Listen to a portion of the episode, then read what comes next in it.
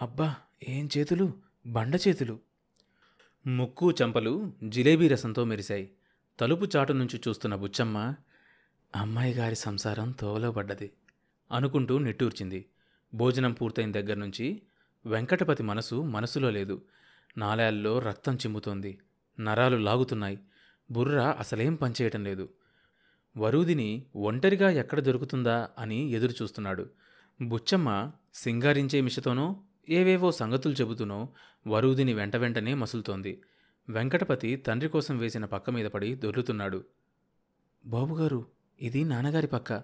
మీ పక్క అక్కడ వేశాం అంటూ పడగ్గది చూపించింది బుచ్చమ్మ. బుచ్చమ్మ ఇంట్లో నుంచి బయటికి వెళ్ళకముందే వెంకటపతి లేచి పడగ్గదిలో జరబడ్డాడు. తలుపులు బిగించి వరూదిని చూశాడు. వరూదిని వయ్యారంగా పడుకొని విసనకర్రతో విసురుకుంటుంది. వెంకటపతిని ఓరగా చూసి తల తిప్పుకొని గోడవైపుకు తిరిగి పడుకుంది. ఛీ వాసన డోకొస్తుంది. వదులు వదలమంటుంటే ఏంటా మూడు సరసం? అంటూ వరూదిని పక్క మీద నుంచి దూకి తలుపులు తెరుచుకొని బయటకొచ్చింది. వరూదిని వెనకే పరిగెత్తుకొచ్చిన వెంకటపతి తండ్రి వచ్చి చొక్కా విడిచి మంచం మీద కూర్చోవడం చూశాడు. వెంకటపతి స్వర్గలోకంలోంచి కిందకు తోసినట్లు బాధపడ్డాడు. జిలుగు వెలుగుల్లో మసక చీకట్లు కనిపించాయి. వరూదిని అందగత్తె. చదువుకుంది కూడా. బస్తీలో తిరిగిన పిల్ల సుకుమారంగా పెరిగింది. షావుకారు బలరామయ్య గారి ముద్దుబిడ్డ. దాసీలు పరిచారికలతో సేవలు చేయించుకున్నది. తనకు భార్య అయింది. అంత ఇదిగా అంత ప్రేమగా చేసింది. ఎందుకిలా చేసింది? ఏందో తనకంతా అయోమయంగా ఉంది. తనేమన్నా తప్పు చేశాడా? ఏం చేశాడు? తన దగ్గర వాసనంది. ఏంటా వాసన? నీళ్ళు కూడా పోసుకున్నాడుగా? మరి వాసనేంటి? వరుదిని. ఎంత అందమైన పేరు? ఎంత అందం. వెంకటపతి మనసు వరుదిని కోసం ఆరాటపడింది. గుండెలు కోతపెట్టాయి బయట మంచం మీద పడుకున్న వెంకటపతి పడగ్గదిలో తలుపులు బిడాయించుకొని పడుకున్న వరూదిన్ని గురించిన ఊహలతో ఆశలతో రాత్రంతా జాగారం చేశాడు. తెల్లవారకముందే నిద్రలేచాడు సాంబయ్య. తండ్రి గొడ్ల సావిట్లో గేదెపాలు తీస్తుండగా లేచాడు వెంకటపతి. కాని కోడలు ఇంకా పడుకునే ఉంది. బుచ్చమ్మ సాంబయ్యకు ముఖంపుల్లా నీళ్ళు అందించింది. సాంబయ్య పుక్కిలించి ఉమిసి బుచ్చమ్మ అందించిన కాఫీ గ్లాస్ వైపైనా చూడకుండా? అన్నం వడ్డించండి అన్నాడు. బుచ్చమ్మ తెల్లముఖం వేసి ఇంకా వండలేదు బాబుగారు అంది. వెంకటపతి పొలం వెళ్ళడానికి సిద్ధమై వరూదిని లేచేదాకా ఇంట్లోనే తారలాటం మొదలుపెట్టాడు. బారెడు పొద్దెక్కాక నిద్రలేచి చెదిరిన ముంగురులు నలిగిన చీరతో బయటకొచ్చిన వరూదిని వెంకటపతి కళ్ళకు రాత్రి కంటే అందంగా కనిపించింది. వెంకటపతి ఆశగా చూశాడు. రెప్పలాడించి కళ్ళు మెరిపించింది వరూదిని. వచ్చే నవ్వును ఆపుకోవడానికి ప్రయత్నించింది. చెక్కిళ్ళు ఎర్రబడ్డాయి. వెంకటపతి గబగబా వరూదిని సమీపించాడు. బుచ్చమ్మా అయ్యగారి కాఫీ ఇచ్చావా? అంది. వెంకటపతికేసి లబ్జుగా చూసి ఉండండి ఇప్పుడే వస్తా అంటూ తాటాకుల చాటుకు వెళ్ళింది వరూదిని. వెంకటపతి పడగ్గదిలో వరూదిని తల్లో నుంచి రాత్రి రాలి నలిగిన మల్లెపూలు వాసన చూసి మంచం మీద బొటనవేలు గోరు కొరుక్కుంటూ కూర్చున్నాడు. వరూదిని వచ్చి భర్త ముందే చీర రవిక మార్చుకుంది. వెంకటపతికి పిచ్చెక్కిపోయింది. బుచ్చమ్మ గది బయట నిలబడి అమ్మాయి గారు కాఫీ? అంది. వరూదిని వెళ్ళి రెండు గ్లాసులు పట్టుకొచ్చి వెంకటపతి పక్కన కూర్చుంది. ఓ గ్లాసు భర్తకు అందించింది. గ్లాసు చుట్టూ ఉన్న ఆమె వేళ్ళను నొక్కి పట్టుకున్నాడు వెంకటపతి. కాఫీ ఒలుకుతుంది అంటూ వరూదిని చేతిని వెనక్కి తీసుకుంది. తాగండి మరి. గారంగా అని తను కాఫీ తాగసాగింది. వెంకటపతి కాఫీ రెండు గుక్కలు వేసి ముఖం అదోలా పెట్టాడు. ఏం? కాఫీ బాగోలేదా? చేదుగా ఉంది. వరూదిని విరగబడి నవ్వింది. బుచ్చమ్మ పంచదార డబ్బా తీసుకొనిరా. అయ్యగారు పానకం తాగుతారట. నాకు ఆ కాఫీ అలవాటు లేదు మరి. చద్దన్నం అలవాటా? వరూదిని పొట్ట చెక్కలయ్యేట్లు నవ్వింది. ఏం? కాఫీ కంటే చద్దన్నమే మంచిది తెలుసా? నంగి నంగిగా అన్నాడు వెంకటపతి. చద్దన్నం తింటే బుర్ర పనిచేయదు తెలుసా? వరూదిని పల్లవరుస నక్షత్రాల్లా మెరిశాయి. రెక్కల కష్టం మీద బతికే వాళ్ళకు బుర్రెందుకు? అన్నాడు వెంకటపతి. వరూదిని ముఖంలో నవ్వు మాయమైంది. కాఫీ గ్లాసు అందుకొని పక్కన పెట్టి వెంకటపతి దుబ్బుతల్లోకి వేళ్ళు పోనిచ్చి ఆడించింది. వెంకటపతి వరుదిని నడుం చుట్టూ చేతులు వేసి నొక్కి పట్టుకొని అడిగాడు. నేనంటే నీకు ఇష్టం లేదా? తలంతా మాసింది. మాట మార్చి అంది వరుదిని. రాత్రి ఎందుకు అలా చేశావు? బుచ్చమ్మా రాముణ్ణి పంపించి మంగల్ని పిలిపించు.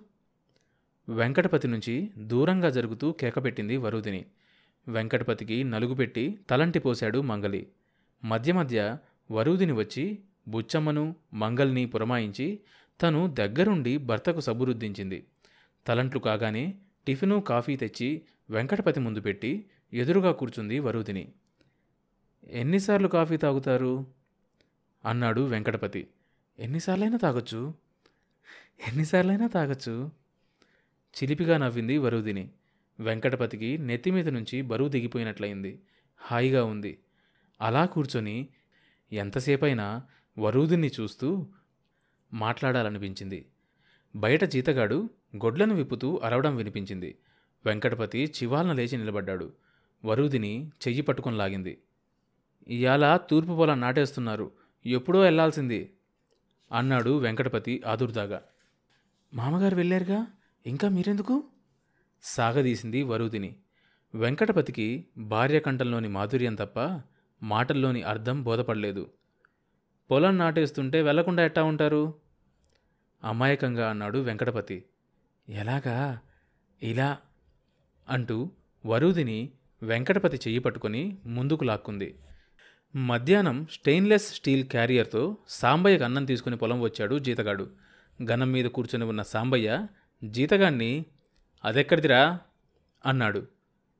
వెండిదాని మళ్ళీ మెరిసిపోతాంది. అమ్మగారు తవరికి అన్నం ఈ అరల్లో పెట్టి పంపించారు. అన్నాడు జీతగాడు ఉబ్బి తబ్బిబ్బైపోతూ. చిన్నదొరేడ్రా ఇంతవరకు రాలేదు? సాంబయ్య కొడుకును గురించి అడిగాడు. చిన్నయ్య గారా ఇంటి దగ్గరే ఉన్నారు దొరా. పొలాన నాట్లేస్తుంటే ఇంటి దగ్గరేం చేస్తున్నాడు రా వాడు? గట్టు మీద కూర్చొని భోజనం చేస్తున్నంతసేపు సాంబయ్య ఆలోచనలు కొడుకు మీదే సాగాయి. తొమ్మిదో ఏటనే కొడుకును వ్యవసాయంలోకి దించాడు. వెంకటపతి పదో ఏటనే కాడీ మేడీ పట్టుకున్నాడు. వాడు లేకుండా పొలాన ఒక్క పని జరగదు.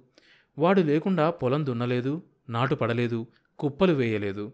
ఈరోజు తూర్పు పొలం నాటు వేస్తుంటే వెంకటపతి రాలేదు. పొలంలో నాట్లు వేస్తుంటే వెంకటపతి ఇంటి దగ్గర కూర్చోగలడని తను కల్లో కూడా అనుకోలేదు. ఎండకు మెరుస్తున్న క్యారియర్ గిన్నెలు సాంబయ్య దృష్టిని ఆకర్షించాయి. తన కొడుకు వెంకటపతిని ఈ మెరుగులు జిలుగులు ఆకర్షించాయా? కోడలొచ్చి నిండా మూడు రోజులన్నా కాలేదు? వాడెంత దూరమైనాడు? చేలో దిగి నాటు వేస్తున్న కూలీలను హెచ్చరించే వెంకటపతి ఏడి? చేలో తిరుగుతున్నా సాంబయ్య గుండెల్లో గుబులు ముసురుకుంది ఇంటికి వచ్చిన సాంబయ్య కాళ్ళన్నా కడుక్కోకుండా కొడుకు కోసం వెతికాడు. వారగా వేసి ఉన్న పడమటి గది తలుపు తోసి లోపలికొచ్చిన సాంబయ్య స్తంభించిపోయాడు. గిర్రున వెనక్కి తిరిగి గొడ్ల సావిట్లోకి వెళ్ళి తలపట్టుకొని కూర్చున్నాడు. అసలు సంధ్యవేళ?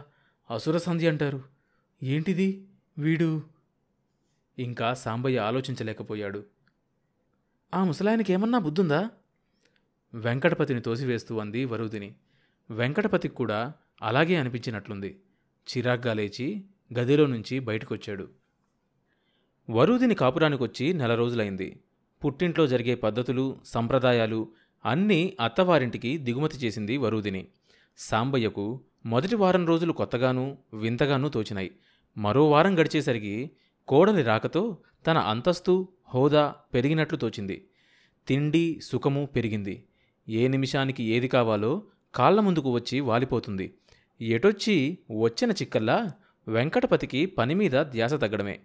భార్య కాపురానికొచ్చిన కొత్తలో ఇలాగే ఉంటుందని తరువాత కొత్త బలుపు తీరి మామూలుగా అయిపోతాడని సాంబయ్య తనకు తానే సర్ది చెప్పుకున్నాడు.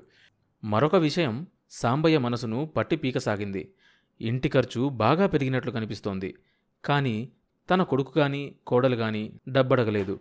బహుశా కోడలు తన తండ్రి దగ్గర తెచ్చుకున్న డబ్బు వాడుతుందేమోనని తృప్తిపడ్డాడు. కానీ ఆ రోజు బుచ్చమ్మ వచ్చి చేతులు నలుపుకుంటూ తన ముందు నిలబడేసరికి త్రుళ్ళిపడ్డాడు. బాబుగారు సాంబయ్య ముఖం చెట్లించుకున్నాడు. నా నెల జీతం ఎంత? ఏంటి కదా ఎంత ఎక్కడిది బాబు? ముప్పై నెలకు ముప్పై రూపాయల? అది అన్నం పెట్టి మిమ్మల్ని ఎక్కువేం అడగలేదు బాబుగారు. బలరామయ్య గారిచ్చింది మిమ్మల్ని అడుగుతున్నాను. అంది సుబ్బమ్మ.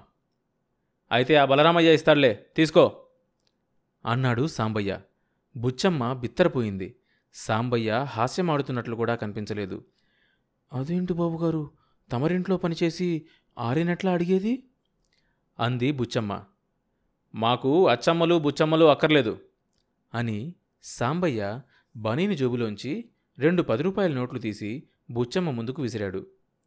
ఇందా ఇరవై తీసుకొని పో. ఈ రోజు నుంచి నువ్వు రాకర్లేదు. అన్నాడు సాంబయ్య. బుచ్చమ్మ కుక్కిన పేనులా డబ్బు తీసుకొని వరుదిని దగ్గరికెళ్ళి బోరున ఏడ్చింది. ఎందుకు బుచ్చమ్మ ఏడుస్తావు? ఊరుకో. నేను మీ మీ దొరగారితో మాట్లాడతాలే. అంది వరుదిని.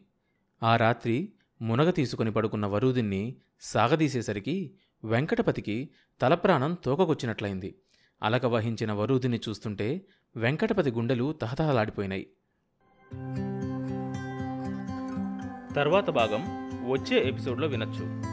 ఈ షో అన్ని మేజర్ పాడ్కాస్ట్ ప్లాట్ఫామ్స్లో వినొచ్చు. కొత్త ఎపిసోడ్ రిలీజ్ అయినప్పుడు మీకు తెలియడం కోసం సబ్స్క్రైబ్ చేసుకొని నోటిఫికేషన్ టర్న్ ఆన్ చేసుకోండి.